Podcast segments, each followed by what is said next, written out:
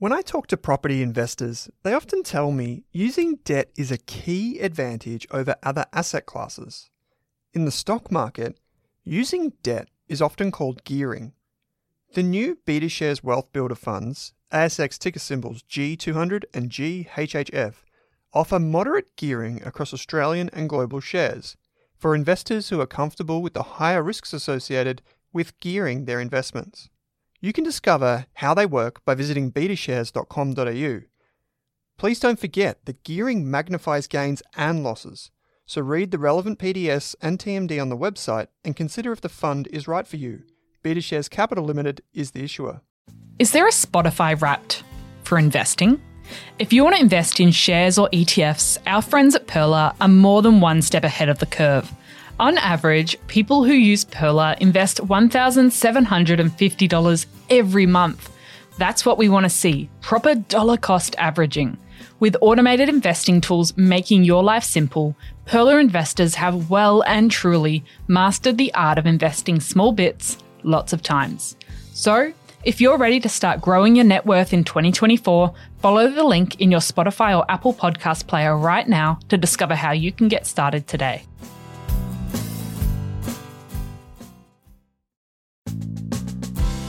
Welcome to the Australian Finance Podcast. I'm Kate Campbell. And I'm Owen Rask. And we're here to give you the tools and knowledge to invest both your time and money better. If you're new, feel free to jump in with our Starter Pack series that aired in early 2022 or our shares or ETF mini series. We've got plenty to share with you in today's episode, but if you want to catch us on socials, head to Rask Australia on Insta and Twitter. I'm also found at Kate Campbell AUS on Insta. And I'm Owen Rask AU on Insta. Just beware of the fake accounts. We'll never DM you about trading strategies or crypto, and if it sounds a bit weird, it's probably not us. And just one final heads up before we get into the show this podcast contains general financial information only. Kate, welcome to this episode of the Australian Finance Podcast. It is a wonderful to be back, Owen, and we're doing a property Q&A for the first time this year. I think this is a property Q&A on the finance podcast. This could be the first time ever. Is it? I don't know. We've done a few property episodes, but I'm not sure if we've done a specific property Q and A. So trying something new today. Yeah, yeah. And joining us today remotely, we've got Chris Bates from Blusk. How you going, mate? Awesome. Good to be here, Owen. Hi, Kate.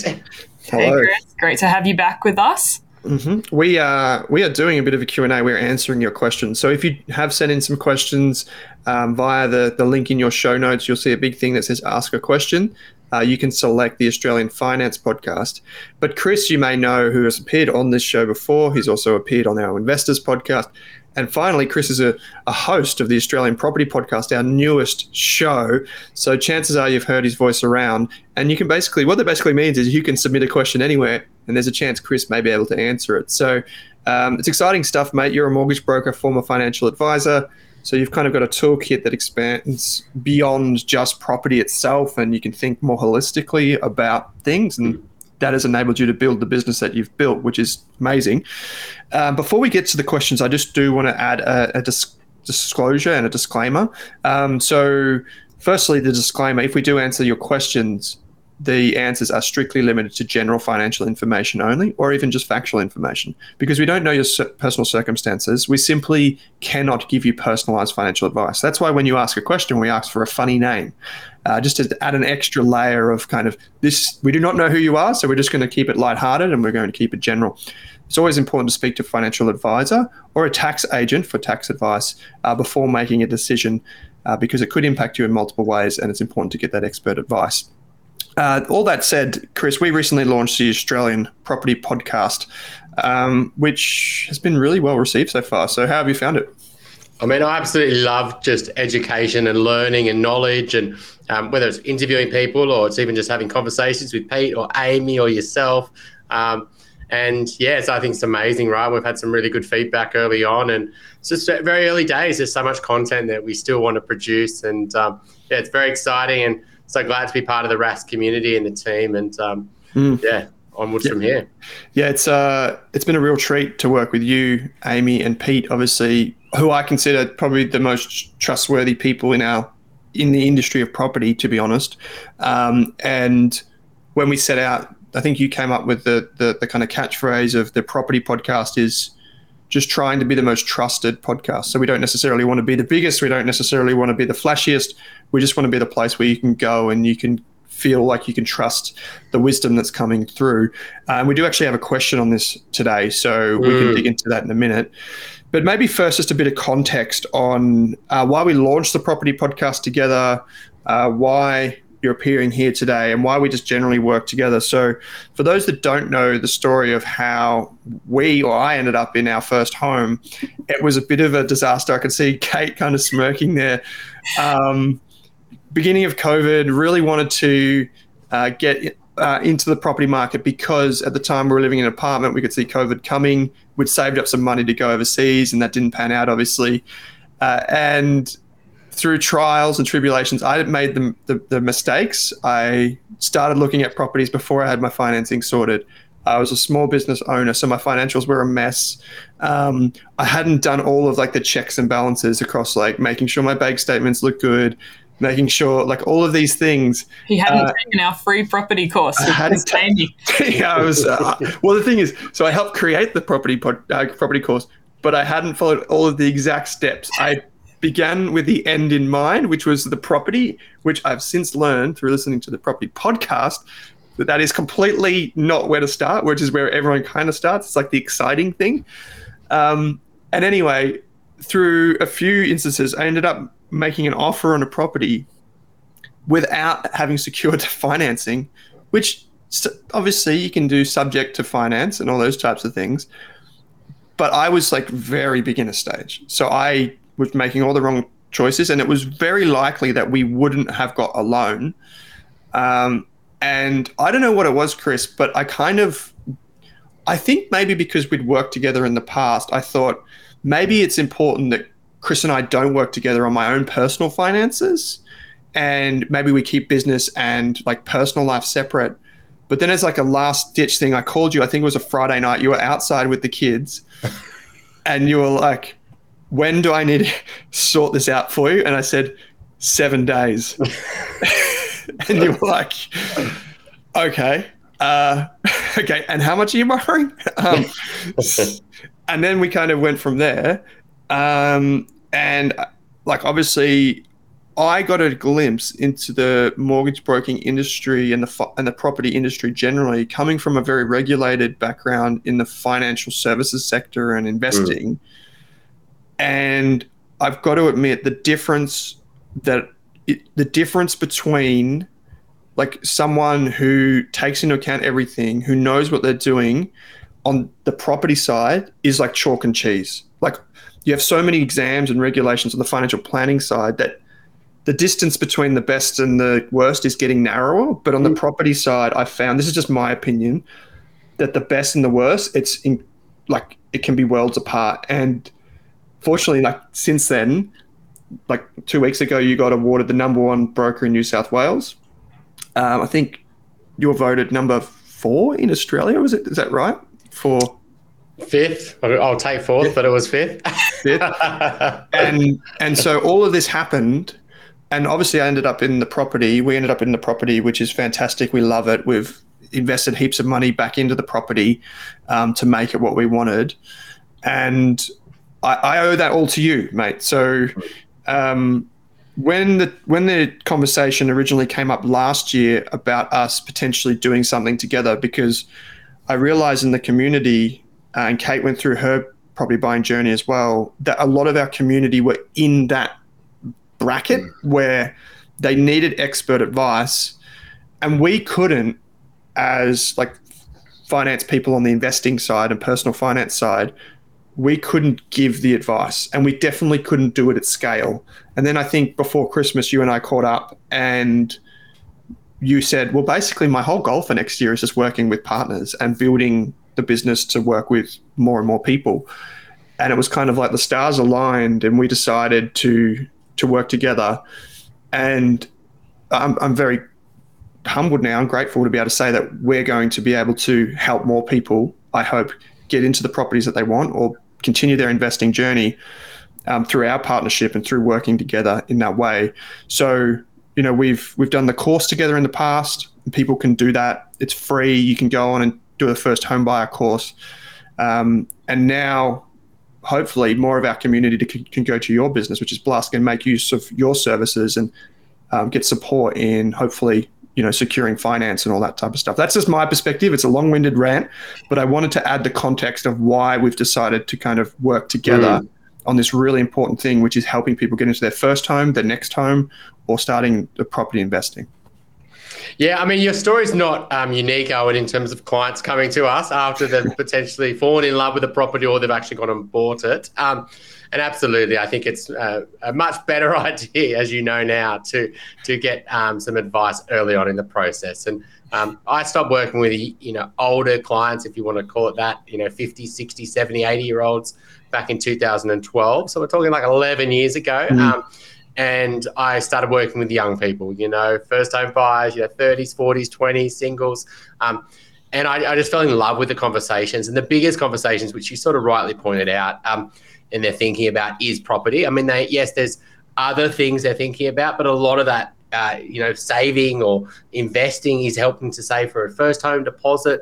Maybe when they've got a more, you know, their first home, maybe they're thinking about doing a reno or paying down the debt or maybe they're thinking about doing an upgrade. And so I've just fallen absolutely in love with helping young people solve that problem. Um, and you know, fortunately now it's not just me sort of running my own business. It's a it's a whole little tribe and a, a great little team. And while you said that was down to me, Owen, I would actually say that's down to our team. So that conversation, it was like 5.45 on a Friday night. I was upstairs in the bathroom. I remember it, um, you know, with the kids getting ready for bath. I thought, I'll better help Owen here. Um, and it was down to sort of the, the, power of my knowledge in my team, really, my business partner mm. Ben, um, and then the ability to to lodge that loan in the right way to get it approved. And that's what great brokers do. After a few years in, they start to stop doing a mud on the wall strategy, which uh, you know it's where I'll just submit it and try my luck, and if it doesn't work, well, I'll just go somewhere else. Um, you know, the great brokers know exactly what's going to get approved and what's mm. you know what your situation is, know exactly how banks will look at it, and um,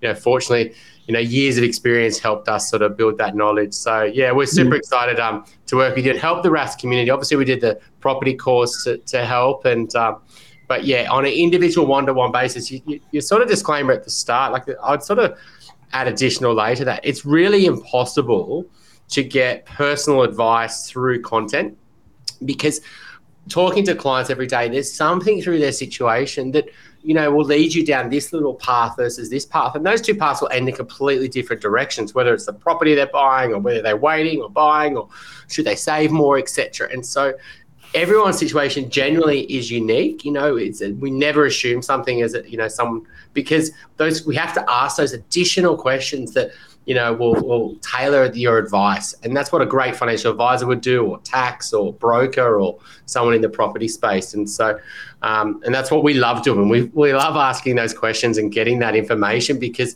you know, that helps our, our brain get excited and say, okay, well, actually, no, maybe not do that, or maybe do this, or have you thought about this? Um, mm. And that's what, you know, great advisors do. They play in that curious space, you know, not just assuming that you're going to fall into some cookie cutter sort of um, cottage factory advice, which is when you sit around the property industry, that's what a lot of it is, to be honest. There's a you, you go into a property business and they'll push you down a development route to sell an off the plan apartment or a greenfield housing estate where there's huge, huge commissions, or it's a new townhouse, or you go to a buyer's agent that maybe they don't buy new, but they buy you know really cheap um, established properties in rural locations and outer rings that are really easy for them to buy, and they can they um, sound really affordable for you. So you easy for you to make decisions to buy them, but they're not great assets. And so, yeah, the, the property market's completely unregulated. You do need to be really careful mm. who you go and get your advice from, not just from a broking point of view. You know that's part of it, but it's really do you go and do it yourself? Do you trust agents? Do you, who do you engage from a buyer's point, uh, property buyer's point of view? So, um, yeah, mm. another long-winded answer to answer your long-winded start. yeah, but Chris, uh, Chris, just um, on the topic of talking to experts, I would say Owen kind of left it to the last minute, but that's kind of classic Owen. But how how far in advance do you like having these conversations with people? Like if someone's thinking about buying a property at the end of this year or next year, uh, are you happy to chat to them this far out? Yeah, because I think um, while bank policy changes a little bit, like there's some real fundamentals um, that you probably want to know, like what your borrowing capacity is, how income increases will increase or reduce your borrowing capacity. Um, you know, there's changes with banks that actually change how much you could borrow as well. Like 2023 versus 2022 is huge. The gap, um, the difference. So yeah, and how much deposit do you need, right? A lot of people believe it's 25%, right? You know, maybe it's not that much. How close am I? What options have I got with guarantor loans? So I think it's just just educating yourself and just seeing in your situation, what's the likely best route? What's the number you need to save for? You know, how would that number change if you got pay rises or partners are working or etc. So yeah, and I think it's also just thinking like, what's the type of property you're aiming for? What's the right first move? And you can even then just start getting some reference points in your mind where you start going. You know, you might be driving past that area and you you think, oh, I said a little open home, might as well pop in, or it's an auction. I think they're great learnings. You know, um, and you know because what happens is when you get to that point, I'm, I'm ready. Um, unfortunately, a lot of people are doers, right? And they just want to tick something off, and they really want to rush that purchase time frame. Um, and that's really the, the complete wrong decision. It's really that's the danger point. So you've got your finance approved, you're ready to go, you're all excited, all your family and your friends and your colleagues at work are all sort of, you know, pushing you down this route. And then all of a sudden you just try to buy the first property or you just, you know, try to tick that box. I've got a property. Um, but that's the time when you really need to slow down and take your time and really understand the, the market because that's the thing that matters ultimately. That's the thing you buy, that's the thing you sell.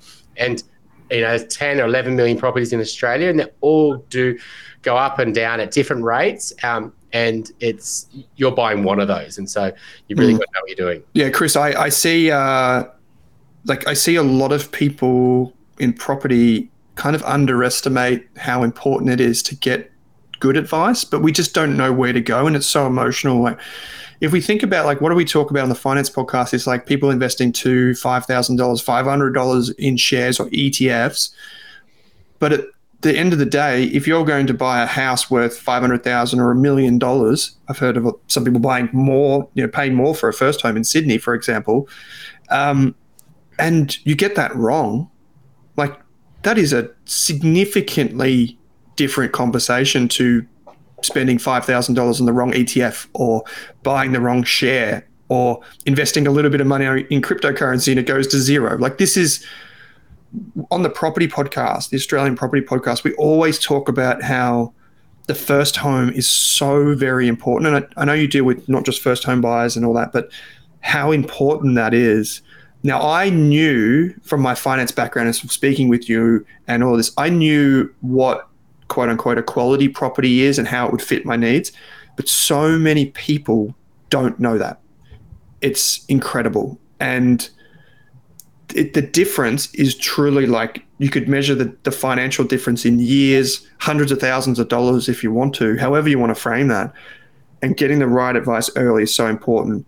Can you just explain because we've had Amy Lenardi, mortgage broker, uh, sorry, uh, buyers agents on the show before. Can you just explain maybe what typically happens with a broker and how you do it differently at Blusk in terms of like mm. the advice that people will get. Um, because I think that's kind of the key insight in why you've been able to be so highly regarded in the industry. Yeah, so look, I'm massive a fan of the broking industry, right? The, the broking industry is amazing for consumers, right? So putting it out there, the reason banks are offering such great rates, their net interest margins reducing year on year, is because the broker industry has been growing year on year, and about 70% of loans go through brokers now. That was zero at one point. It was 20. It was probably about 40 or 50% when I started about eight, nine years ago. So it's, and the reason for that is the good news stories. People have great experience with brokers and they keep going back and they send their friends and family there. And so the broking industry is a massive success story. Um, mm. And so I want to put it out there that that you know they are a great um, option. It's just that you know when you go to brokers, they're all doing different you know levels of service offerings, right? What break uh, like a ticket to the game in broking is just getting your loan approved and getting you a great product out of the whole marketplace, right? So you're not tailored to just going through, you know, one of the big four banks or some one online lender, etc. Um, so they're a getting your loan approved, which is a that is actually a really big point. Not all mm-hmm. loans get approved, right? And then it can damage your credit file. They're B selecting the right bank for you as a person because of your situation, what you do for work, or your whether you get a bonus or how much your deposit is, etc. Um, and then they're getting structuring your loan the right way, whether it's interest only or investment or fixed or variable, etc uh, and then obviously getting you a great rate. That's the, what most brokers would do. They see themselves as providing you that um, de- delivering that transaction, right? But and they'll also potentially just be validators. You know, if you say I want to buy this property, they're not going to jump on and say, "Hang on a sec, like is that really the best property for you?" Because they don't see themselves as generally as trusted advisors. Um, to say, actually, I know more about property than potentially you. I need to stop you going down that off the plan apartment. I need to stop you going and buy that, you know, high density unit or whatever it might be, right? It's just that it's just that evolution of the, the broking industry. That's something that I'm trying to really encourage the industry to go. Hang on a sec, we're we're, we're informed. We can see out. We're not just giving loans, but they're actually. It's important what they do with the money, um, and that's our financial planning background that gives us that extra you know, we can't not say something, right? Um, and so that's the issue with going to brokers. If you go to a broker and you get all those other things done, that's right. But then you need to go and have someone else in your corner on a property side to make sure you're actually doing the right thing with the money, you know? Because mm. um, when you say that the first property is the most important, the reason is is that it's most likely you're going to sell your first property in a shortish time frame. Not everyone buys their forever home as their first property, and usually with the first property, you got not now, Chris. yeah, exactly. And you got transaction costs, you got buy costs, sell costs, um, and you're at the mercy of the market in any type of investment when you get in and when you get out, whether you bought in 2021 or whether you sell it in 2028 and you know that's where it can really go wrong is that if it doesn't perform or you know it's not like you might lose 50 60% of your you know all your money and go bankrupt but you just may get an asset that doesn't perform or might go slightly down when everything else has gone up and you've basically got no further financially when a better decision would have got you dramatically further because it was a leveraged investment and that's why it's so important mm. uh, just for people that don't know this a reason i think that a lot of mortgage brokers don't stop you from making a mistake is because if they say, Are you sure you want to buy that? and you stop buying it, well, you can blame the broker for that, right? And then if it takes you months, then you can have a bit of like resentment towards that. Well, you said not to do it, and I'm still don't have a house or whatever. So it's easier for them just to be like, here's your mortgage, see you later. I'll get my commission. Uh, at, at, least that's kind of like how I characterize it, Chris. Whereas there's, and so like there's like a incentive for them not to say anything because they can just get you in and get you out. Whereas a truly like a good, an expert will say, hold on a second, have you considered this, this, or this? They're not going to make the decision for you, but at least they'll maybe hold you up. And I, I think that's the last step of the Blusk process, if I'm not mistaken, is people actually have a call with you. Um, if they don't have a buyer's agent, if they haven't done all those things, they can have a call with you and be like, what are you trying to do? Now that you've got your financing approved, what are you trying to do? And let me kind of be a sounding board. Is that correct? Absolutely. So what I really need to do is the business to sort of evolve. What I love doing is having all the information about someone's situation, whether the, the numbers all run through bank servicing calculators, etc., um, and and the notes from what their you know situation, you know, the soft facts, I guess. Um, and then once I've got all that, the team have done a strategy. This is how much you can borrow. This is how your rates would be. This is how you can structure your loans. And then I can sort of talk through their decision and go, well, what's right right move? You know, out of those scenarios that we're considering, what's the best next move for you? And absolutely, you're right, Owen. I mean, a lot of brokers are you know they don't want to slow down the transaction by making it harder um, but we often really challenge clients to potentially sell one of their properties or potentially save or if they're, they're in love with a property almost weekly we're telling people not to buy properties i did it yesterday um, mean, a client bought on monday and we really stopped them buying a, a poor asset a few months ago um, and so we we do refer to lots of buyers agents so we're not playing that role as a buyer's agent um, client bought yesterday down the Shire with with a great buyer's agent down there. So it's sort of just validating or really challenging what they're doing. Is there a better option? Is it the right flight path? If it is, okay, cool. You're on the right way. This is just some things to look out for. This is what a buyer's agent you may want to consider. See how you go first. Um, and then if clients are looking, then if they're looking at a property and we they're thinking, "Wow, I'm really in love with this property." I'll look at it potentially, just give some feedback on it, and say, "Look, I, this is what I love about it. This is what I don't like it about it but it's not like hey helping them try to find that property. It's just sort of highlighting usually the things that are wrong with that property from an other buyer point of view because everyone's in their mindset. I like it. I'd live there. Mm. but maybe the family market wouldn't like it. Maybe downsizers maybe um, you know investors etc so you've got to have a big market. Um, knowledge you don't know that unless you've either talked to that market a lot or you're in that market yourself. Mm. Yeah. Um, this is great, Chris. I'm sure we'll have you on back on the show throughout the year. But uh, I, I know Kate and I are itching to get some of these questions across to yeah. you. So yes, we've gone for 20 minutes without actually getting to some of the questions, but I think it's worthwhile just to insert that now. Uh, Kate, which ones which ones do you want to focus on first? Yeah, well, we had a few questions on the features of good brokers, which I think we've covered a lot of that. So I might jump to a different one. So changing tax slightly, but talking about offset and redraw accounts. So one of the questions that came through from a listener was what are the differences between an offset account and a redraw account on a mm-hmm. mortgage? So offset accounts are probably the greatest invention, I would say, in financial planning. It's like financial instruments that you can use to grow your wealth, right? Um, the reason why they're so powerful is you can borrow money from a bank, let's say, um, and you know that you know, so that's um, five hundred thousand dollar loan, right? Um, and what a bank will allow you to do, you know, 99% of the loans we'll set up with, with offset accounts just because we, we think they're so valuable. Mm. is the bank will have a, a, savings account and that's a key thing it's a savings account that you can access at any point with unrestricted. Um, and that instead of getting interest that offsets the interest that you would have paid on your mortgage. So in this situation you had a loan of 500000 and you had $50000 in an offset account. Every day and this is another point offset interest uh, interest on a mortgage is calculated daily, right? So every day they look at what do you owe, 500. What have you got in the offset? 50. So you'll pay interest of $450,000 for that day, but you don't pay it on a daily basis. You usually pay it on a monthly basis, right? But if that next day you put $1,000 in it, well, that next day you would pay less interest, right? So offset accounts, why they're so powerful is that they offset higher interest rates, which a mortgage is higher interest rate than what you would get on a savings account. And the savings account, you've got to pay tax on it, right? So that gap is a lot higher. So it's a great way for you to park money, um, but you're not losing access to it. So if you pay off a loan, you may have to redraw it. You may not be able to redraw it, which we'll talk about. But in an offset account, you could pull it out that next day. So it's you're completely liquid and you're getting a great rate of return technically because you're offsetting a, a higher rate on a mortgage that's tax free. Let's say if it's a home or it's an investment's a bit different. So they're really powerful for building liquidity, but also like just protecting you and buffers. Like the name of the game with anything investing is, you know, what's your plan B if things go wrong? You know, if something happened to your work or health or family um, or to the property, you know, like a roof or, you know, something major happened your your offset account gives you the ability to sort of fund that without having to sell the property, without having to sell your share portfolio, mm-hmm. whatever it might be, or close your business down. The, the cash is cash flow is king, is what they say. So that's why we love offset accounts.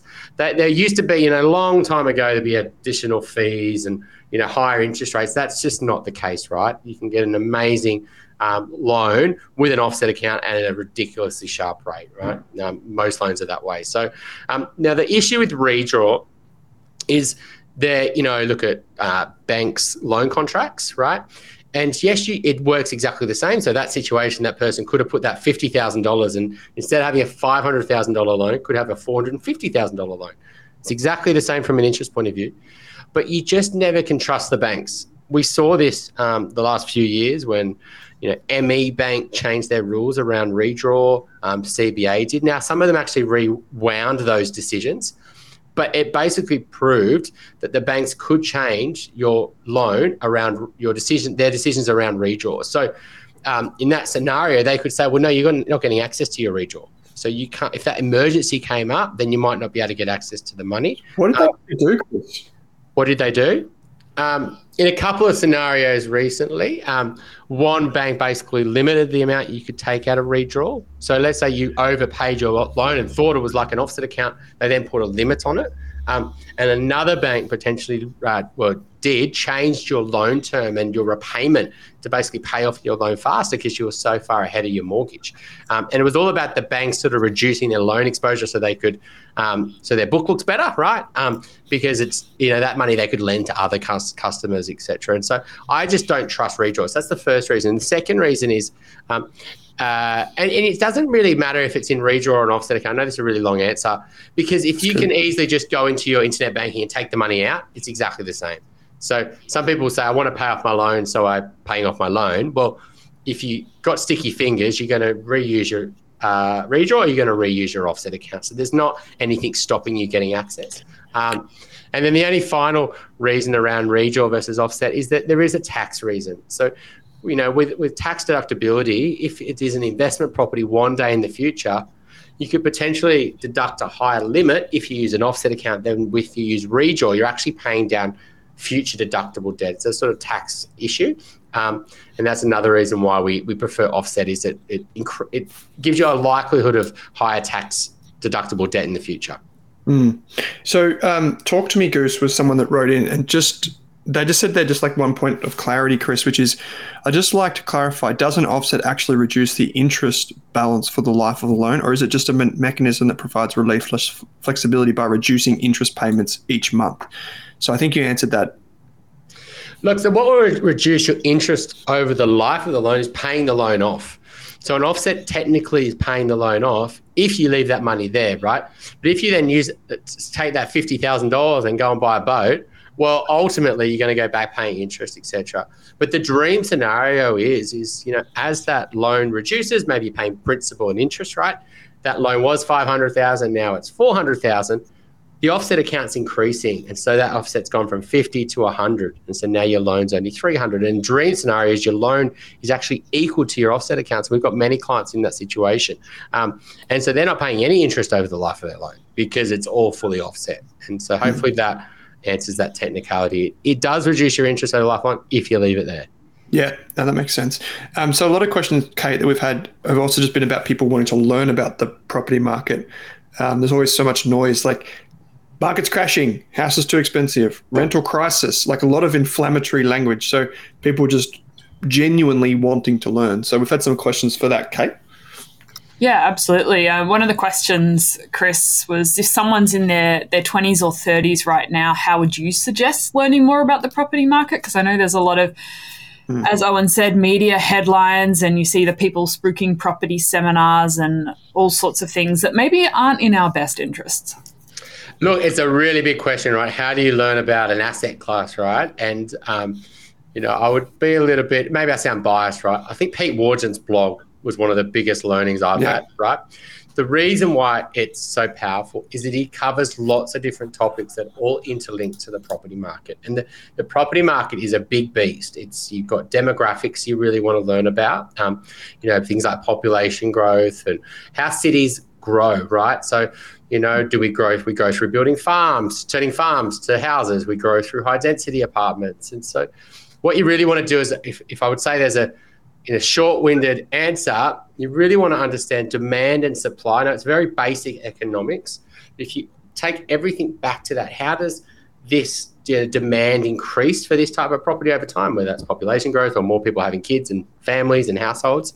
Um, and how would the supply of this property either increase or decrease? Some properties actually decrease in supply. And so that would be my first tip is probably sort of trying to understand the big system. Um, and then just putting that to test by actually getting out on the ground, right? Start to go to different properties in your local neighborhood and see which ones will just really go amazingly hot, right? You get there and you can't, you got to line up out the front and everyone's like, trying to measure the rooms and put all their furniture and you go to the auction and everyone just goes crazy for. There's a reason for that. You know it's on the best street you know. It's got the best aspect in the sun. It's got no issues with privacy. It's you know in a great location in the suburb it's like walking to the shops but it's also you know a really quiet little pocket. It's close to the school. So you just start to look at a local level but you also need to know the macro system. It's a it's a bit of an art bit science. Um, and I think the only way to really learn is actually a bit of both, right? You can you can be an armchair economist, right, and reading the news, which is interesting in some points, but then you've also got to be putting you know legs on the ground, boots on the ground, and and and you know looking at actual properties because you'll start to see which ones people really love and what people don't love. I actually might. Uh, so, just a few things for those of you that don't know. Over on our Australian Property Podcast, Chris hosts the weekly show with Pete, um, so that's the uh, that's the bias coming into effect right. there. But yeah, but it's uh it's uh it's it's a great like Pete's blog is incredible. I think that's where I learned a lot about um, uh, the property, and it's also how I first learned about Pete. Actually, I found him just online because I was googling and trying to find property people. And he has this little counter on his blog that shows the number of hits the blog's had, and it's like in the millions. So you know it's like, so you know like a lot of people go to it. But I'd also say, just as a my two cents is um, we've obviously just started the property podcast. So if you're learning about finance and whatever, obviously stay here on the finance podcast. But if you want to learn more about specifics of properties, whether you're buying, selling, investing, whatever you're doing, go and listen to the Australian Property Podcast. Uh, there'll be a link in your podcast player. And finally, we do have a free course as well that Chris and Amy put together. So um, it's just for it's more designed for first home buyers, and it's like 101 of property. So uh, if you are completely new to it, go and take that free course um, because you get some tidbits from Chris and Amy uh, from both the mortgage and big picture perspective, and then also property by property perspective. Uh, Amy's also got another free course, which is great too. So, um, plenty of great information available, and most of it free, to be honest. So, it's a good, yeah. good place to start. But I love the idea of just getting on the boots on the ground, Chris. I think that's mm. that's the fun bit. All right, Chris. I think it's uh, time for another another question, and I've got one on rent vesting from Homer Wishington. And what are your thoughts on rent vesting, especially for people living in expensive areas like Sydney? And I've had a look at the prices recently, Chris, and it's pretty crazy up there. Yeah, so I mean, rent investing, it sounds so great, right? Like, um, I get to rent where I want to li- live and I get to invest my money elsewhere. And, you know, that's just what I'm going to do, right? But there are challenges with it. And, you know, there are times when it really made a lot more sense than it did today. If I go back to when I started in broking 2013, 14, right? The way that you could uh, borrow money from a bank is completely different to 2023 the rules were much more relaxed and they're actually heavily um, in favor of investors. And this is one of the reasons why um, we've got a rental crisis at the moment, which also feeds into this question. But ultimately, you could borrow a lot more multiple of your income. Right? If you think about if you times your income by a certain amount, um, back in 2013, 2014, to buy investment properties than you could to buy homes. And so if you could uh, what that means is you could leverage your money and leverage your income much further into investment properties. So you get a lot more market exposure, like 10 to 12 times your income back in those days, and maybe six to seven times your income if you wanted to buy a home. And so, what you could argue back then, in interest rates were higher, in getting interest only was really easy.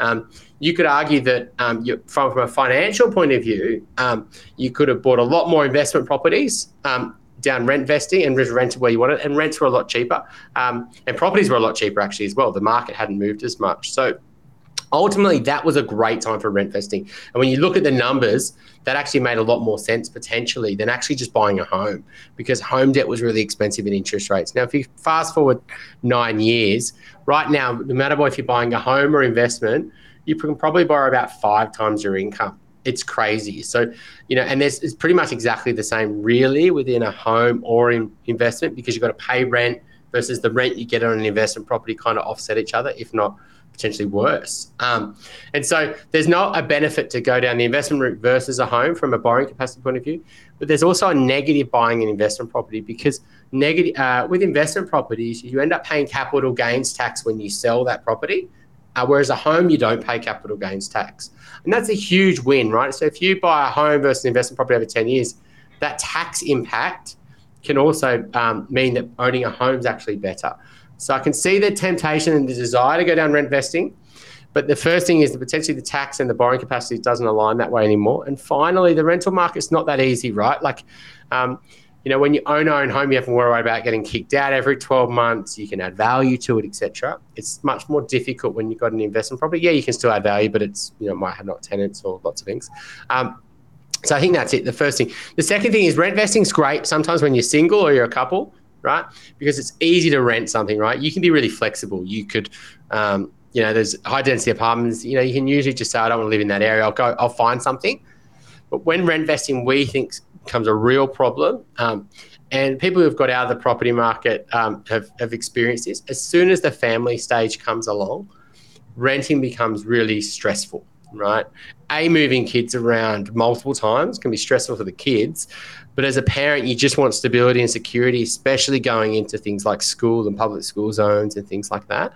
Um, and so, being a nomad like myself in my 20s, um, all of a sudden you get to this family stage mm. and you sort of really just want security, stability. You want to know what the future holds. And I think that's when the rent vesting strategy really um, becomes a challenge. And so what happens is people make money on their investments and then all of a sudden they have to sell those investments because they really want a home. And ultimately, they potentially could have purchased that home a lot sooner if they didn't go and buy these investment properties They end up having to sell and pay capital gains tax. Um, if they, they, they thought about that first before they went down this rent investing view. So my attitude would be, actually, what's going to likely happen for my life? You know, it's hard with singles, but when you're in a couple, you can be a little bit more you know, uh, know what's going to happen, whether if the relationship lasts, right? And go, like, if what sort of life we're going to live? Are we going to want kids? Where are we going to live? Can we kind of achieve that goal first and also get a great investment versus, hey, let's just buy an investment property and deal with that when we want to have kids? Because I think you'll realize that whatever you do make on the investment, most likely could be offset by what you actually have to pay. And it's super stressful selling and buying. And so I think that's the overarching thing of rent investing. It's not as simple as just, hey, I'll just live here and rent wherever I want. There's some things down the line that you may not have thought of that will come back to bite you potentially. One of the things, just sorry, Kate, if I just circle back to one of the things really quickly that you mentioned was that like that multiple of income. One of the things that I learned through you and Amy during the course when we're putting the course together was that a lot of people underestimate, particularly in their 20s or 30s, that their income might increase quite drastically in the next few years. And so if you just take a really rough rule of thumb, let's say you're earning 80,000 today and you can borrow five times that, so 400,000. But that might not be the, the house that you ideally want for your first home or whatever.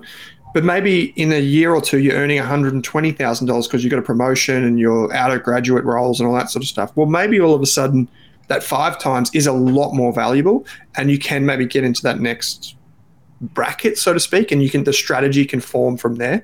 Um, and that's something that I probably didn't really think about because it requires patience and it, you know like you said before like people just go in and get it done um, i think that was something that i took away but kate i think i, I cut you off there yeah i was just going to say chris if so you talked about rent vesting, but if someone came to you and all they could afford maybe in central Sydney was a, a shoebox apartment in a hundred story building and it wasn't a great quality property, but they couldn't actually afford anything else and maybe they're not ready to move to the suburbs and have an hour long commute, what would what would you say to them?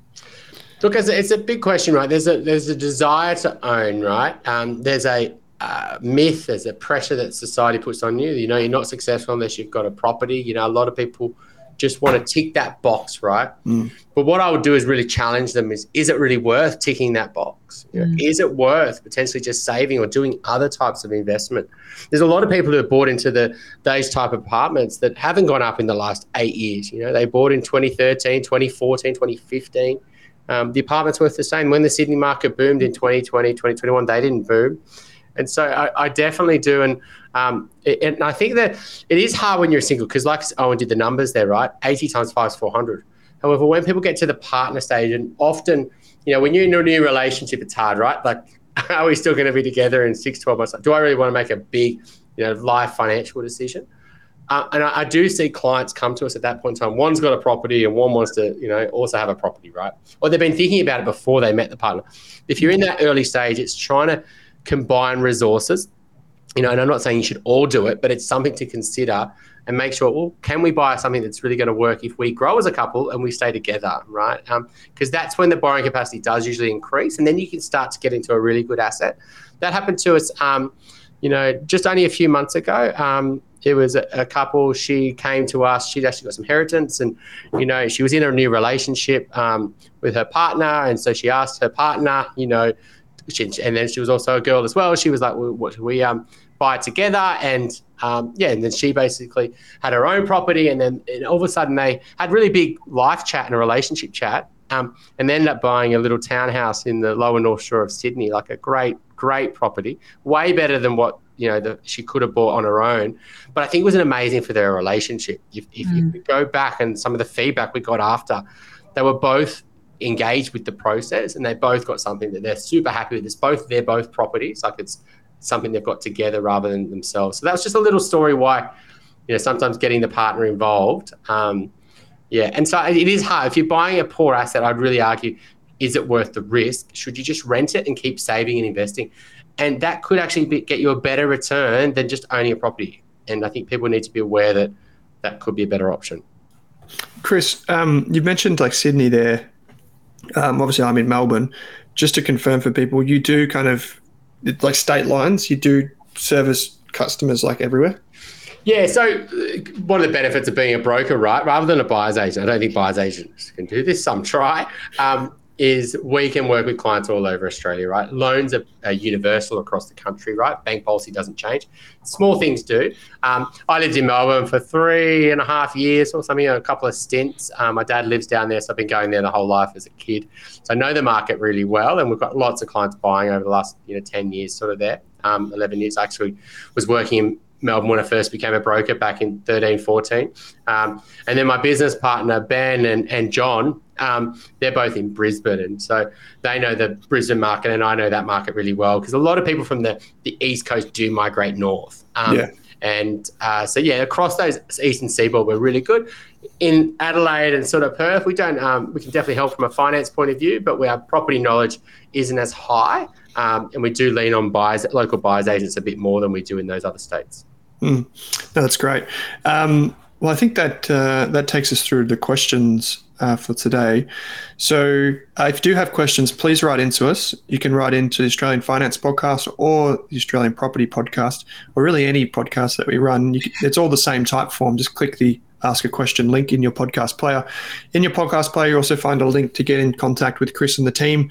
Uh, the same way you submit a question, basically, uh, there's a there's also a Typeform um, to send the information that you might have across to Chris, and he and the team uh, will get in contact with you. Um, obviously, the the buying process can take a little while, so having things like documents ready to go, uh, these types of things, Chris and the team will help you through that. But um, it, you can also just get in the contact with the team at, at Blusk. So, um, and finally, a reminder to go and check out the Australian Property Podcast with Chris. Uh, the guys do love your questions. Uh, Amy and I love your questions as well across there on different facets of property and wealth creation. So, Chris, thanks for joining us. It's always a pleasure, mate. Thanks so much. Thanks, Kate. Thanks, Owen. And uh, Kate, as always, it's a pleasure. So, thanks for joining me. Thanks for listening, everyone. Thanks for listening to this episode of the Australian Finance Podcast. We hope you learned something new and were able to take one thing away from this episode. If you're keen to learn more, head on over to Rask Education and take one of our free money and investing courses. You could even become a Rask Core member for less than your Netflix subscription each month. And don't forget to subscribe for new episodes in your inbox every week.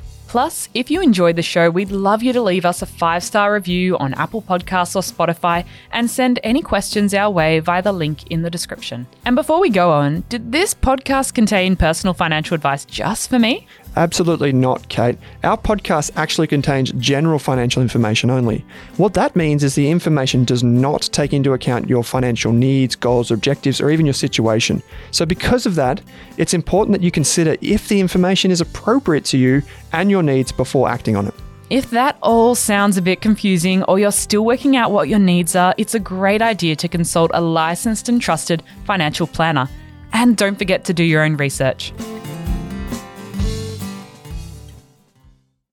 Are you thinking about starting your wealth creating journey, but not sure where to put your hard earned dollars? InvestSmart can help. InvestSmart offers a free quiz that makes it easy to find the right InvestSmart ETF portfolio to help you reach your goals. Just visit investsmart.com.au and hit Get Started. Answer a few simple questions about your goals and how much you want to invest, and you'll get a tailored statement of advice with a portfolio recommendation you can visit investsmart.com.au for a no obligations free statement of advice. This ad is brought to you by InvestSmart Advice AFSL 334107. For more than a decade, I've been hunting for the best investors and their methods, strategies, and tools for investing. After years in the industry, countless books, a few degrees, and 1,000 podcasts and live shows, I've rolled this accumulated knowledge into something called Rask Invest.